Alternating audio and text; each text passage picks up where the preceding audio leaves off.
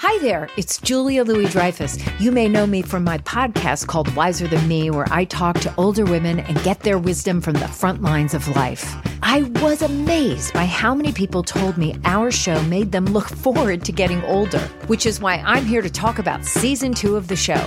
Sally Field, Billie Jean King, Beverly Johnson, Ina Garten, Bonnie Raitt, just to name a few. All hail old women. Wiser Than Me season two is out now from Lemonada Media. It's Merriam Webster's Word of the Day for January 27th.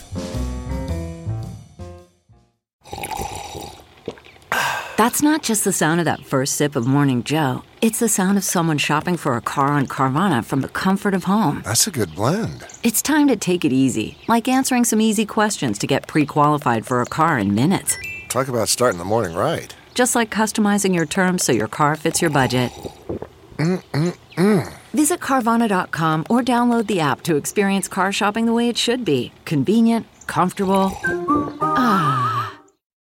Today's word is nebulous, spelled N E B U L O U S.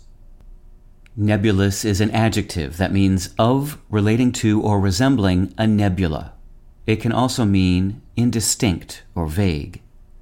Here's the word used in a sentence from Newsweek.com by Tim Baker.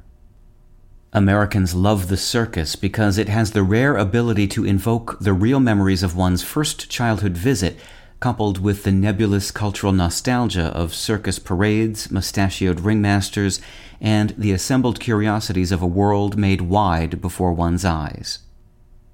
The word nebulous comes from the Latin word nebulosus, meaning misty, which in turn comes from nebula, meaning mist, fog, or cloud. In the 18th century, English speakers borrowed nebula and gave it a somewhat more specific meaning than the Latin version. In English, nebula refers to a cloud of gas or dust in deep space, or in less technical contexts, simply to a galaxy. Nebulous itself, when it doesn't have interstellar implications, usually means cloudy or foggy in a figurative sense. One's memory of a long past event, for example, will often be nebulous, a teenager might give a nebulous recounting of an evening's events upon coming home, or a politician might make a campaign promise but give only a nebulous description of how he or she would fulfill it. With your word of the day, I'm Peter Sokolowski. Visit Merriam-Webster.com today for definitions, wordplay, and trending word lookups.